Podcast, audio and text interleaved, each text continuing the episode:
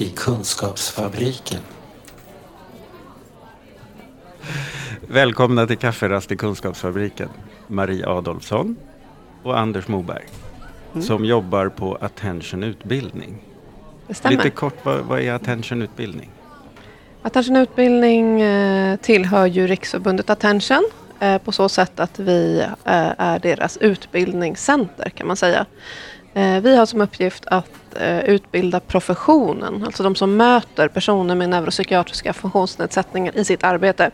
Så det kan vara allt från lärare, det kan vara vårdpersonal, men även eh, företag, Mm. chefer, eh, Skatteverket, Åklagarmyndigheten, polisen. Så det är egentligen alla grupper som möter eh, den här målgruppen i sitt arbete. Ja, just det. Och som med tanke på det kunskapsläge som finns på neuropsykiatriområdet som ju går som en raket rakt upp i himlen och blir mer och mer hela tiden. Så, så är ni där att liksom försöka tillfredsställa samhällets behov av senaste nytt på NPF-området. Ungefär så. Mm. Mm. Och du Marie, du är sjuksköterska i botten. Ja, Mm. Jag är sjuksköterska och terapeut och alltså hela mitt liv egentligen sen, sen, man, sen jag var tonåring så har jag Mm. jobbat inom psykiatrin på olika sätt. Eh, inte bara neuropsykiatri. Jag tycker att det, all psykiatri går ihop. Allt som har med psykisk ohälsa och hälsa att göra går ihop. Eh, så för mig har det viktigt, eh, varit viktigt att skaffa kunskap inom olika områden. Mm. Eh, Allt från schizofreni till bipolaritet till neuropsykiatri, ätstörningar, depressioner och så vidare. Eh, Så att jag har jobbat på olika sätt, både kliniskt och med forskning och utbildning nu. Mm. Och Anders, du föreläser om... Ja, vad är det du föreläser om? Det är ju väldigt mycket egna erfarenheter. Eh, Min bakgrund är ju väldigt mycket att jag själv har ADHD plus Aspergers syndrom. Och jag är utbildad också till informatör om Aspergers syndrom på Ågesta folkhögskola. Aha. Mm. Och eh, det var ju så jag kom in i det här. Mm. Och eh, sen har jag med tiden lärt upp av Marie väldigt mycket. Vilket har gjort att jag också börjat allt mer också komma in på teoridelen. Ja, just det. Så du har, det du har lärt dig om dig själv har du sen fått lära dig om eh, rent akademiskt av Marie. Ja, precis. Precis. Och det vi ska prata om idag det är stress och stresshantering. En person med en neuropsykiatrisk funktionsnedsättning av något slag har olika förmåga att hantera omvärlden kan man väl säga. Hur, Ja, men det är en ganska bra formulering. Jag tänker att alla människor är ju, har ju olika stresstålighet eller Mm. olika sätt att hantera stress. Och det har ju inte bara med att göra med diagnoser, självklart, utan det har att göra med eh, vilka strategier man har sedan uppväxten. mm, Ehm, och det är ju olika. Vissa ju, har ju haft en mer otrygg uppväxt och kanske är mer stresskänsliga. Men det är också så att det finns medfödda komponenter och de ligger i de här neuropsykiatriska diagnoserna. Där man från födseln har till exempel en perceptionskänslighet. Alltså man har en känslighet när det gäller sina sinnen. Så att man mm, har liksom en uppskruvad, eh, ska man säga, ehm, känslighet för både ljud, det kan vara liksom allt från fläktar till eh, tåg som bromsar in till eh, någon som vässar pennan i Mm. klassrummet. Eh, det kan vara lysrör, alltså det är ljus, det kan vara känsel, eh, även eh, smak och lukt. Eh, och det gör att man bara genom att finnas till i livet, att vistas ute bland andra människor där det finns mm, eh, liksom höga ljud och ljus och Mm. en jobbig miljö eh, ger en, en, en, en ökad stress. Och det är Mm. därför många kanske hellre eh, är vakna på natten, sover på dagen. Dygnsrytmen kan se annorlunda ut för på natten är det tyst, mörkt. Andra sover. Det kanske är den möjligheten man har till att göra det man vill. Sen utöver det här med perception så är det ju att om man har svårt med or- att organisera och planera Mm. i sin diagnos, att det är precis som med ADHD och eh, ADD och Aspergers syndrom, om det är själva svårigheten så ger ju allt som har med det att göra en ökad stress. Som kanske för andra kan ge en liten ökad stress. Ja, det. Eh, att då, det krävs mycket mer eh, och man har mindre färdigheter. Eh, Eh, så att man behöver mycket mer hjälp. Och det blir jättestressigt när det blir kaos och när det blir oordning och det kanske händer saker som man inte har räknat med. Och när allt inte är förutsägbart så kan det bli, bli en ökad stress om man jämför med personer som är neurotypiska, alltså som inte har diagnos. Ja, just det. Har det att göra med att de neurotypiska, alltså har man en, är det en förmåga att sortera bort? Eller är det det som är, nu nickar du här på något Ja, sätt? jag nickar för att jag tänker att det är flera komponenter. Att det är dels att man har förmågan perceptuellt att stänga av Mm. när man gör någonting. Och då minskar ju stressen för man kan fokusera. Men dels att man har bättre exekutiva funktioner när man är neurotypisk. För det är det man har svårt med och det handlar om just de förmågorna som, som är att prioritera, hur mycket tid ska jag lägga på det här för att hinna med det här? Mm. Vad ska jag börja med? Hur ska jag avsluta det här? Och när behöver jag ja. avsluta det här för att hinna med de andra sakerna jag behöver hinna med idag? Om man har svårt för just de sakerna som kallas exekutiva funktioner Mm. så blir ju allt stressigt. Att man ska hinna städa, laga mat, hämta barnen på dagis, jobba. Så förutom att man kanske dels är känsligare att det väller in så är man sämre på att sortera det som väller in. Så att det är liksom en, en dubbel funktionsnedsättning eller vad man ska säga. Det blir lite moment 22. Ja, just det. Att det man har svårt för blir liksom... Ah, det, är bara, Det man hade behövt vara ännu bättre på är Exakt. man ännu sämre Exakt. på.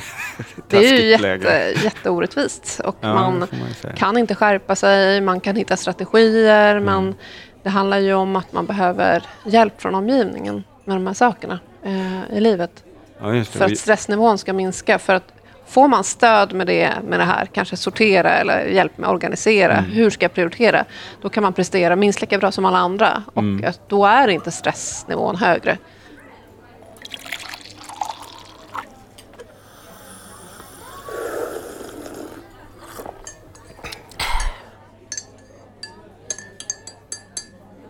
Det man vet eh, forskningsmässigt är ju dels att det är medfött, att det är, handlar om eh, genetik, Mm. vårt DNA. Ehm, men man vet ju också att eh, det inte är lika mycket för alla. Alltså det är Mm. väldigt individuellt hur det tar sig uttryck. Vissa har svårt för vissa saker och andra har svårt för andra saker. Eh, man vet att det handlar om hjärnans funktion, att den funkar på ett annat sätt. Det behöver inte alltid vara på ett sämre sätt, men det är på ett annat sätt. Och det tar sig uttryck på olika sätt, som, som sagt. Så det handlar ju inte om eh, liksom, kroppen i övrigt, utan det handlar om hjärnans funktioner. Eh, som, precis som i all psykiatri. Eh, att vi funkar olika, eh, helt enkelt. Och det kan man, har man kunnat se när man gör sådana hjärnavbildningar. Mm. Magnetkamera och PET-kamera, som det heter. Då har man kunnat se att hjärnan ser annorlunda ut. Och att den arbetar på olika sätt vid Ja. olika påfrestning. Yes. Mm.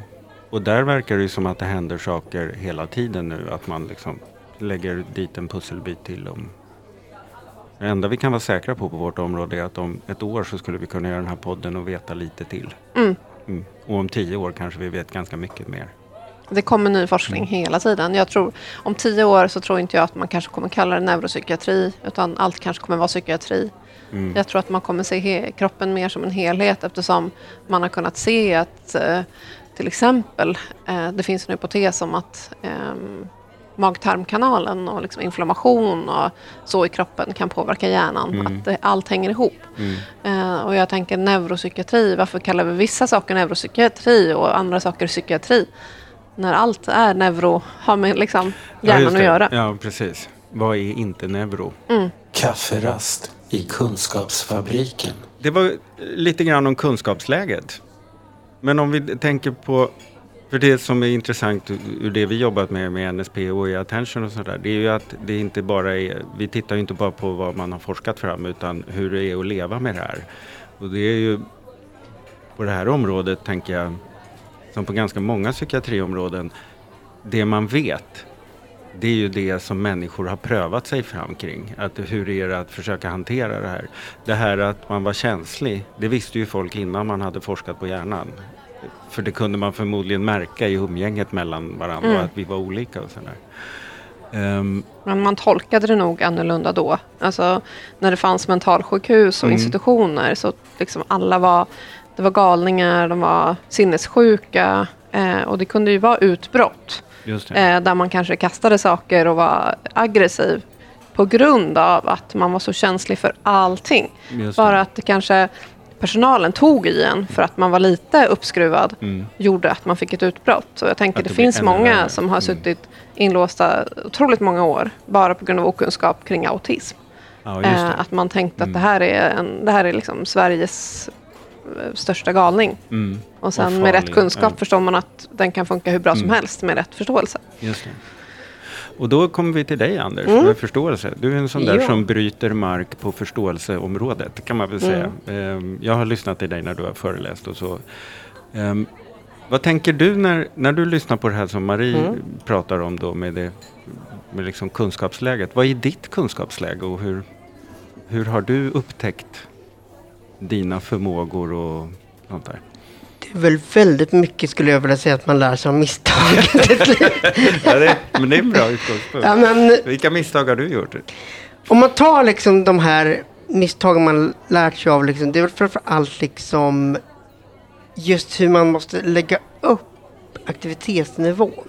Mm. Eh, jag hade nog känt själv när jag kom ut på arbetsmarknaden att någon hade förklarat ungefär hur mycket energi ett 9 till 5 jobb tar. Mm.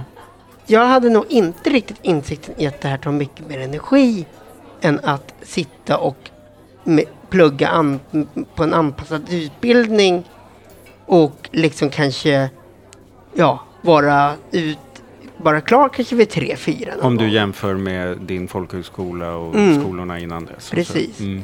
För jag hade en ganska så hög aktivitetsnivå när jag på fri, min fritid, väldigt aktiv Mm. fritid, eh, var väldigt mycket ute i föreningen.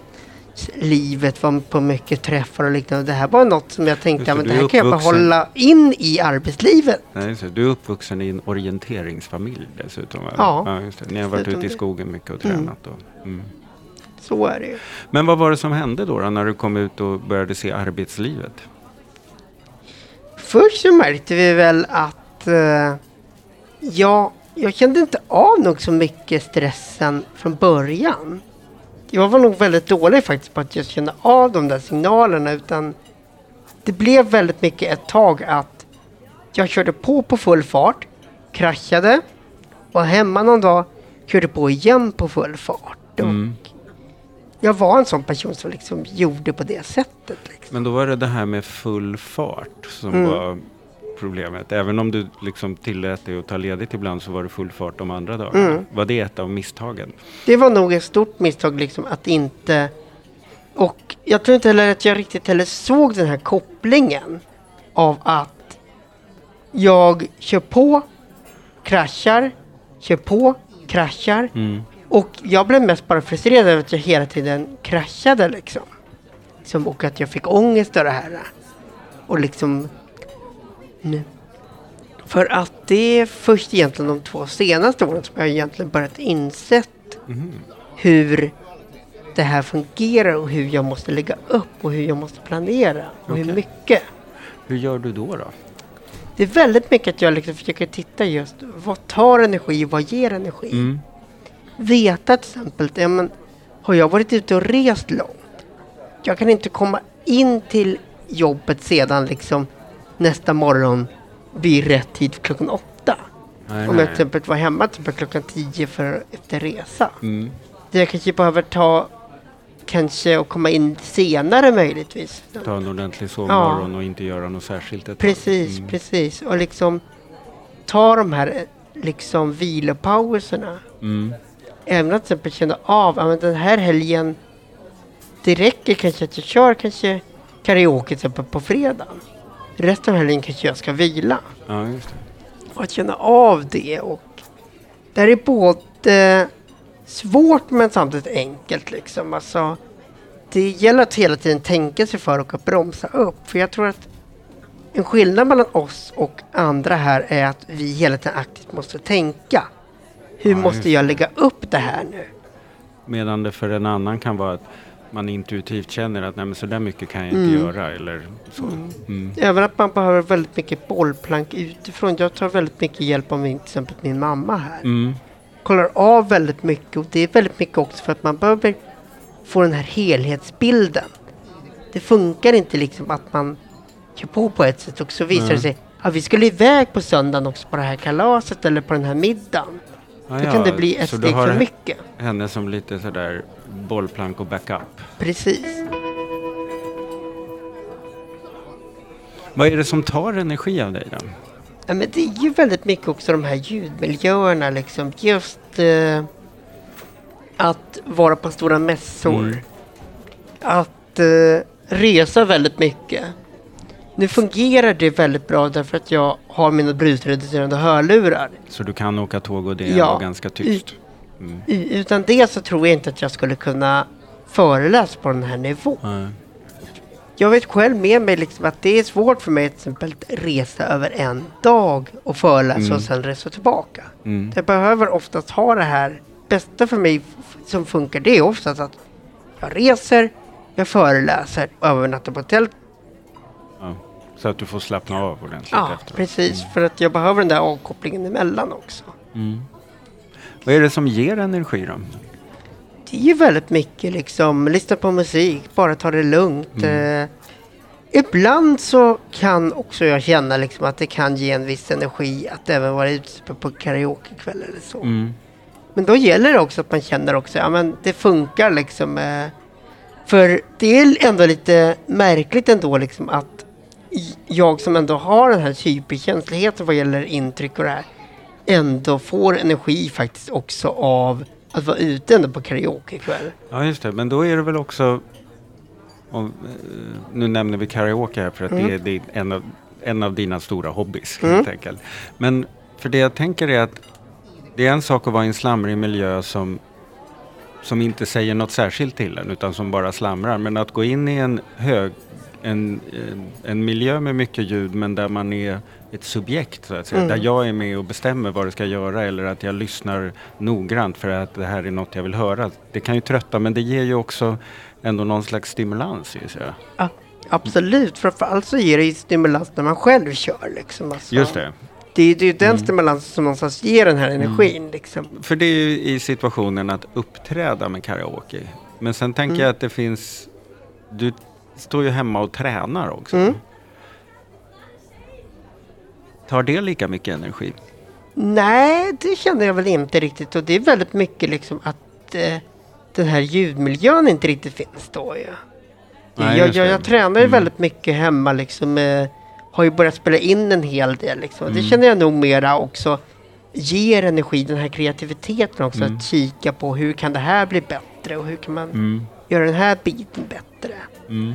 Det är likadant, jag har känt att det finns, att jag har fördel både av Asperger och ADHD inom karaoken. Mm. Uh, Asperger är väldigt mycket att jag har den här förmågan att liksom kunna sätta mig ner och lyssna på en låt och kan ha den på repeat kanske och lyssna på den 30 gånger. Och tänka liksom, hur kan jag göra det här och verkligen gå in och djupanalysera. Just det. Ja. Mm. ADHD är väldigt mycket den här energin liksom. Det finns en anledning till att jag till exempel går under namnet Duracell på ett ställe liksom. Mm. Mm. Likaså så liksom att ska jag köra en helt ny låt som karaokevärlden typ Mm. har valt.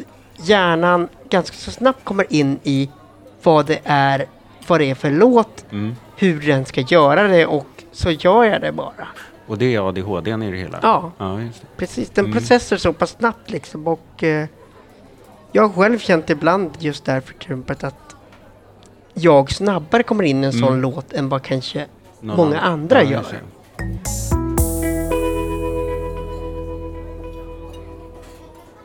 Men sen håller du, håller du på, du går ju väldigt Mm. mycket. Ja, nej, men det är andra grejen som Ja.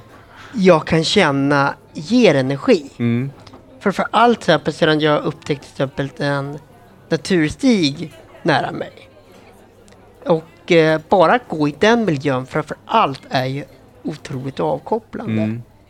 Och det är väldigt mycket för att det är väldigt sparsamt på intryck. Just det. Det är en sån där miljö liksom där, ja, du kan möjligtvis med vår hyperkänsliga hörsel höra bilarna på avstånd. Men väldigt mycket enbart ljuden är liksom ja, fågelkvittret Mm. och dina egna steg. Ja, just det. Liksom. Alltså det blir Mm. en miljö liksom där när du går på en spång till exempel, liksom, där det liksom nästan blir det högsta ljudet du nästan hör. Ja, liksom. och, det är väldigt, och just därför så är det väldigt härligt att liksom gå i den där miljön. Men spelar det in också att du går? Att du rör på kroppen? Ja, det tror jag också. Liksom, för att jag har ju gått även långt tidigare också. Mm. Liksom, och då har jag oftast musik i lurarna. Liksom, eh. Just det. Nej, för jag tänker, eh, kan vi vända oss tillbaks till sakkunskapen här Marie. Men alltså fysisk aktivitet Mm. eh, vet vi ju påverkar måendet på många olika sätt. Mm. Ehm, hur, vad vet man om just det kring det här med neuropsykiatriskt det neuropsykiatriska fältet liksom och, Ja, alltså man vet relativt mycket. Det forskas ju just nu mm, väldigt mycket på den här kopplingen. Eh, det här med eh, hjärnans funktioner, hur det kemiska, till exempel Mm. dopamin, adrenalin, serotonin, våra signalsubstanser eh, och hormoner påverkas av fysisk aktivitet. Men man har sett att inte all typ av fysisk aktivitet utan viss typ av fysisk aktivitet okej. eh, som ger en, ett ökat fokus, eh, ökad koncentrationsförmåga, ökat lugn som Anders Mm. beskriver, en avkopplande effekt. Mm. Eh, samtidigt så framförallt efter man har rört på sig. Eh, så forskningen visar väl inte att eh, den lugnare typen ger samma effekt utan det ska framförallt vara den där man eh, får upp pulsen.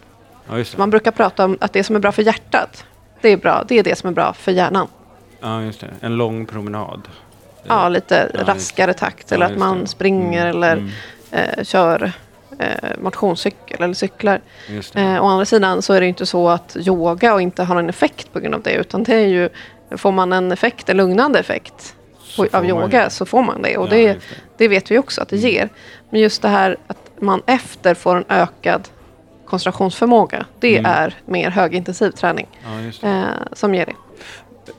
Jag tänker att yoga och det där med avslappning, det, har, det är ju en annan typ av strategi. Det är visserligen fysiskt, men det handlar ju också om att avskärma och koppla Mm. ner. eh. Som ju också är, eh, ger effekter förstås. Mm. Ja, det är väldigt spännande och det är ju många, till exempel med ADHD, eller framförallt med ADHD, Mm. som eh, eh, pratar mycket om det här och använder det som en strategi i vardagen eh, varje dag. Att få Ja. ta ut sig lite grann. Så Precis. att man får, ja, Ja, Och att det är en strategi för att ens kunna klara av ett arbete. Eh, Ja. Att man tränar varje morgon eller går till jobbet eller Mm. springer. Eh, eller vad man nu har för, för det. hobby. Liksom. Hur vet vi vad som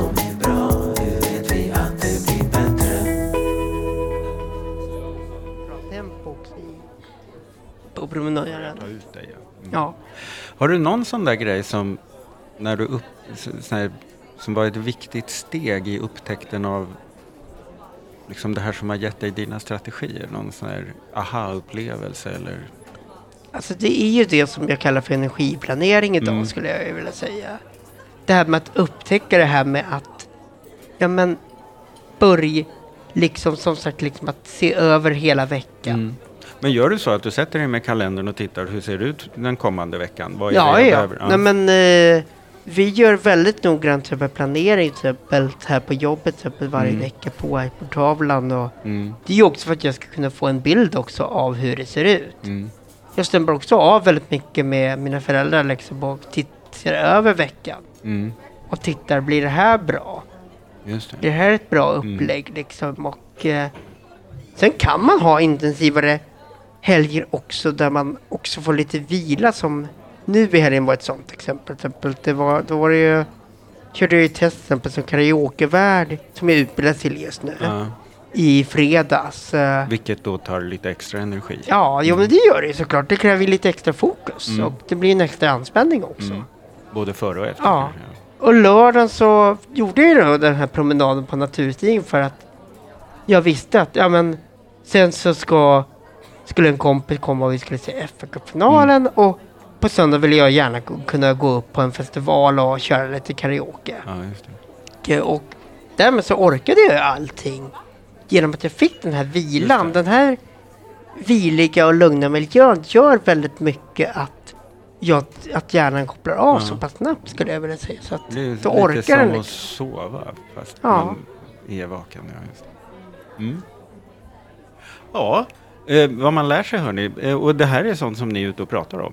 Mm. Mm. Vi är ute väldigt mycket tillsammans, men också var och en för sig. Mm. Och jag tycker eh, Anders lyfter mycket av det vi lyfter. Mm. Eh, lite så här kortfattat. Fast ni gör det Eh. från olika håll lite. Mm. Ja, men det är det som är så viktigt eh, för oss, att man får båda perspektiven. Eh, Mm. vi vill nästan aldrig bara ge det ena. Utan vi försöker att man liksom flyttar kunskapen från hjärnan till hjärtat.